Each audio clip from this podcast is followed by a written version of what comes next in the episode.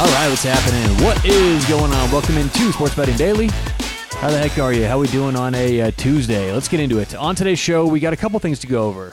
Couple things for uh, Tuesday. We're going to talk about an article that was brought up on an ESPN sports betting show that references the idea of young people being susceptible to sports betting and the risks and dangers of it. So I'll give my thoughts on that. Also, going to give a pick in the Premier League for this weekend. But uh, I want to start out with a Twitter direct message, a DM on a Twitter that I got about entertainment bets.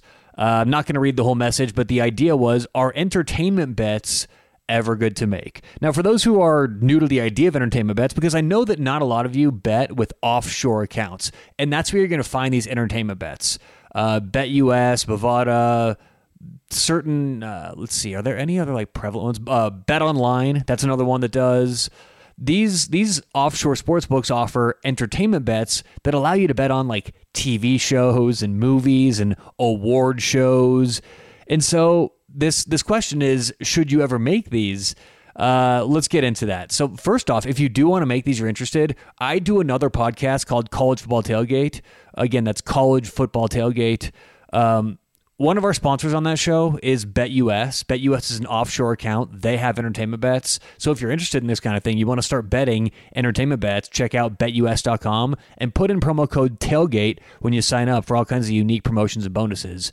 But uh, either way, um, entertainment bets I think are very fun. And this comes back to the idea of know why you're betting. A lot of people ask me, should I bet on the Raiders tonight? Should I bet on the Chiefs tonight? Should I do this? It's like, why are you betting? Are you betting because they're your favorite team? You want to have a little bit more fun? You want to make the game a little more interesting? Because that's one thing. A lot of my friends, I live in Denver. A lot of my, lot of my buddies just bet on the Broncos or the CU Buffs or the Colorado Avalanche, like a lot of games. You know, and it's like there's nothing wrong with that. Now, if you, it gets to a point where you're spending too much money, it's a problem. But if you'd rather stay home and watch the Denver Nuggets and put 15 bucks in the game instead of going out and getting dinner or going to the game even or doing something else, like there's nothing wrong with that in my opinion, from my point of view, right? So everything comes back to know why you're betting. And if you're betting an entertainment bet and you're you're going to bet the Academy Awards and put it in your portfolio and right there along with your, you know, Green Bay Packers ticket, probably not the best idea. So if you're betting these things seriously, probably not great. Unless you've got inside information, because that's what those all come down to, right? But let's talk about the reason why it's usually not great to bet entertainment bets. Two main reasons. One, the built in VIG. We've talked about this before. If you get a multi way market, where there's several outcomes for an event, right? Who's going to win the Academy Award? You know, they're going to have like 10 people. You know, who's going to win the Super Bowl? There's going to be all the teams listed. In these multi way markets, there's going to be a natural tax that's way higher than, than normal. So there's a built in VIG that's very hard to beat. That's the first kind of realistic reason why you shouldn't bet these. The second reason is inside information drives these markets. So if you have the inside info, hell, bet away. Bet as much as you can get down. If you know the color of the Gatorade each team's going to have, and let's say both team has, you know, orange Gatorade, you put all the money you have on orange because you have inside information someone else doesn't have and there's a market you can bet on that doesn't have the same information you have. So, inside information can be powerful. Now, let's let's remember one thing. With all of these bets, the the color of the Gatorade or the Academy Award winner or the uh, what you know what's going to happen on next year's TV show. You know, all these futures bets that someone knows where there's inside info, there's very low limits. You know, I don't think a lot of sports books will take more than like $50 on the color of the Gatorade. Now, you can still get $50 down at a lot of different accounts if you wanted to, but that's the idea. It's not going to be worth your while overwhelmingly because if the sports book doesn't know and they're just having fun putting it up, they're not going to let you bet a lot of money. But look, I like entertainment bets. I'm not going to lie. I think they're so fun. I, I like to do like Survivor entertainment bets because I like to I like I like to watch Survivor, and so I'll bet on those. Uh, as a matter of fact, this year I did a Survivor draft with some people where we like drafted different people from eh, from the show. So I like doing stuff like that. I think it's super fun. But again, I go in knowing I'm gambling. I'm looking to have a good time. I'm not looking to put in my portfolio and make some cash. But so to answer your question, for anyone out there wondering entertainment bets are a hell of a lot of fun. Just understand you're gambling with that money and know why you're doing it. So, all right, let's move on to the article. Um, this article, I was watching it. yeah, well, I was watching. It was a YouTube uh, like I was on a YouTube roll, right? I was working and in the background I had YouTube on. And you know how after like an hour, it just gets on like a YouTube weird string of playing stuff? So it was playing different sports betting things, and one of the ESPN shows came up. I, I, I should know this because I'm going to reference the article, but I don't know exactly which ESPN show. But they talked about an article, an editorial uh, that came out today. So it was uh, from today Sports Betting, a Slippery Slope. This is an editorial from Marquette Wire uh, .org. I think Marquette Wire is just like a student newspaper for Marquette. And my point here isn't to talk about Marquette or student newspapers or anything like that. It's just the it's just the overarching idea of how to interpret and how to deal with sports betting content that's now going to be seeping into everyday life. So whether it's in a newspaper or like Good Morning America or whatever it is, a lot of people who don't really get sports betting are going to be talking about sports betting. Now, before we go on, the author's name Izzy Fonfara Draywell. Hope I said that right. Izzy, Izzy, I think she did a pretty good job on this article. Okay, now I will say that looking at her little uh, bio here, she is a junior uh, at Marquette, which is kind of why I lean towards this being a student newspaper. And this definitely comes from the point of view of a younger person. But uh, my overall takeaway from this article is that I agree with her message, and it's something we don't talk about enough on here, which is people have to be more careful when they're betting. Like I agree with the overarching theme of this uh, uh, of people are too out of control, people get a little too loose. I think in general the public bets too many games, bets too much money. So I agree, people need to scale it down a little bit, and I think it part of it is people being excited with sports betting so legal now in America, but I agree with that, that it is a problem. But we've got to also be good consumers and know where this information is coming from because there's going to be a lot of people with a lot of views on sports betting, and we just need to sift through who's saying the right stuff and some good stuff and who's just being a little bit a little scared, right? Who's who's be who's using the scare tactics, who's being the frightened mom wanting to save their kids from this stuff because Sports betting's okay as long as you handle it well. And we don't talk about politics a lot on this show, which is a reason for that, right? This show is inviting for everyone. Everyone bets. We don't like to be divisive on here, and politics are certainly divisive. But I will say this, okay? I will say this, and this isn't a super strong political point of view or anything, but I just believe, like, one of my core beliefs, and a lot of things, it goes to politics and life and sports, everything.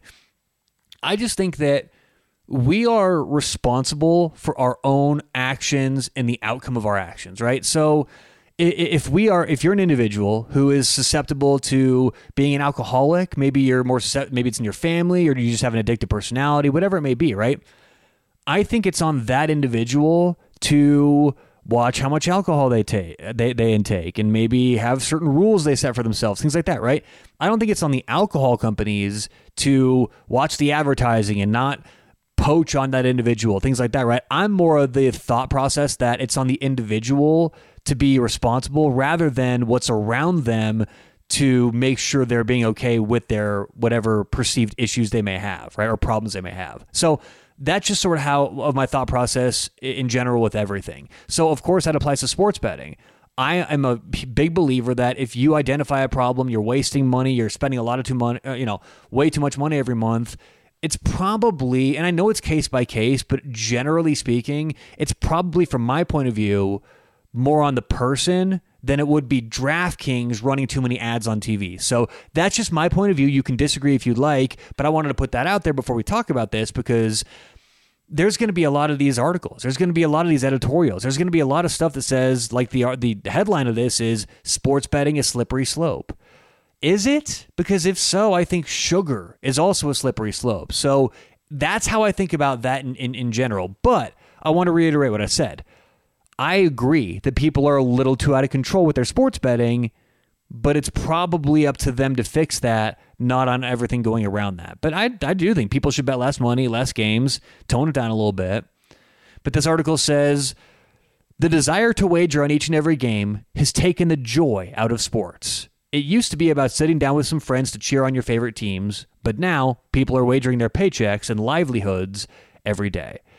And I know a lot of people who would disagree with that statement, with that statement, right? Because many people I know actually wager to put the joy into sports.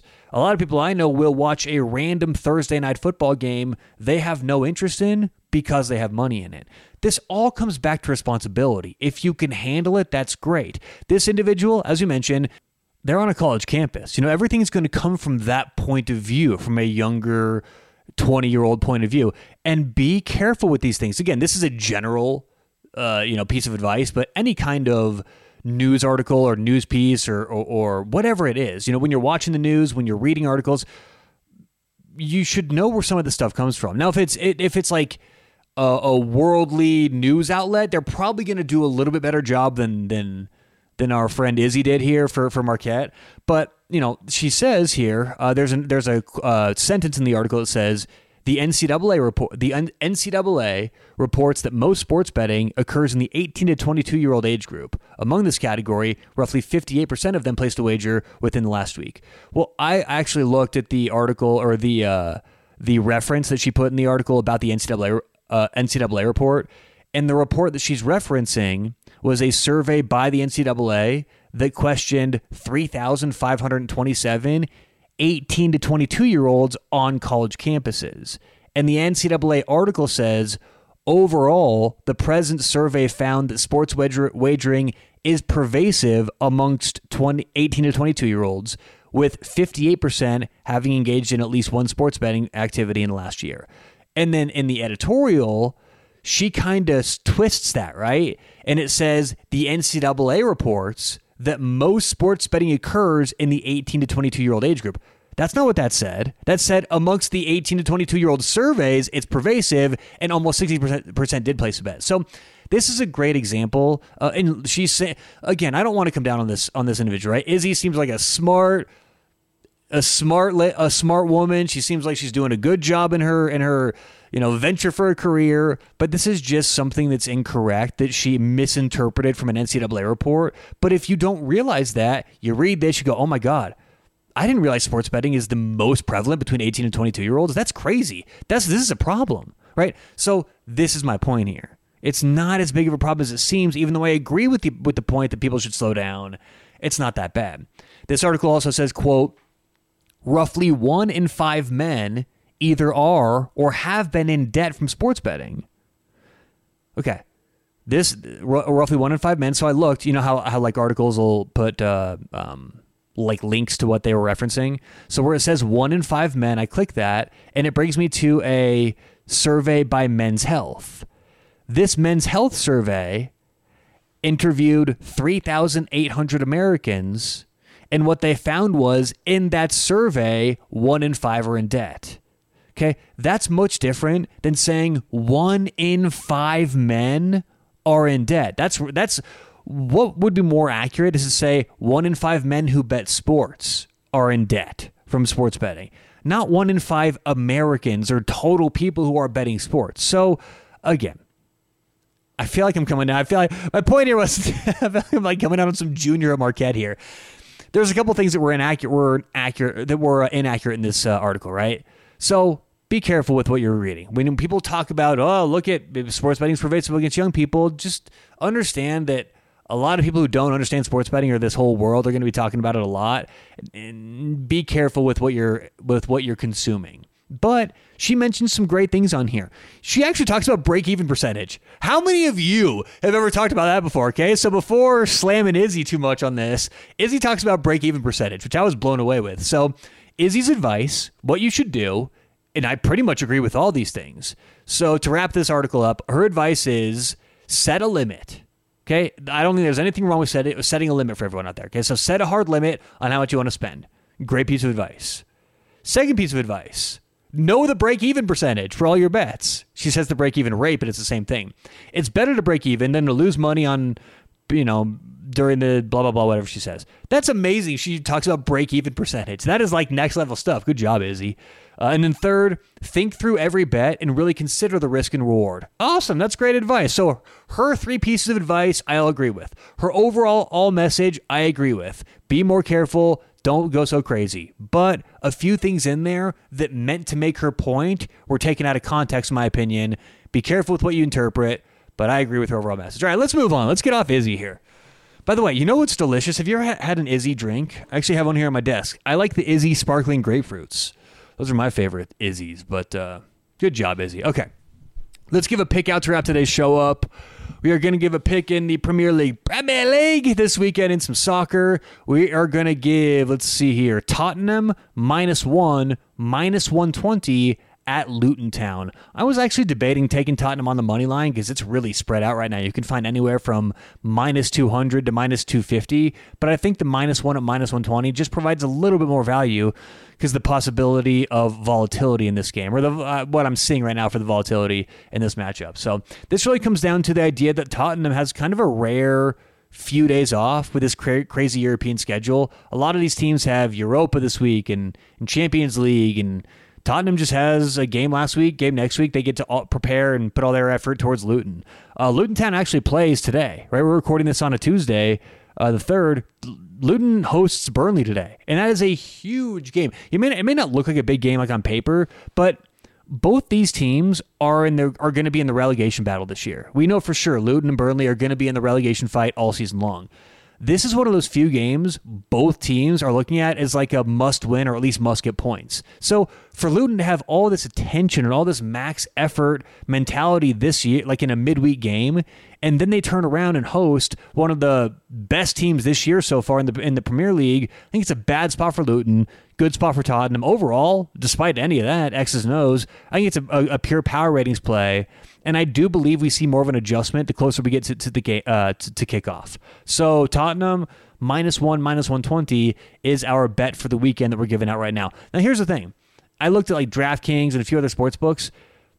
DraftKings doesn't offer a minus one, okay? And if you're going to get these more square, more domestic books, you're going to find this. They don't like the even one or two because draws or ties are worse for the sports book.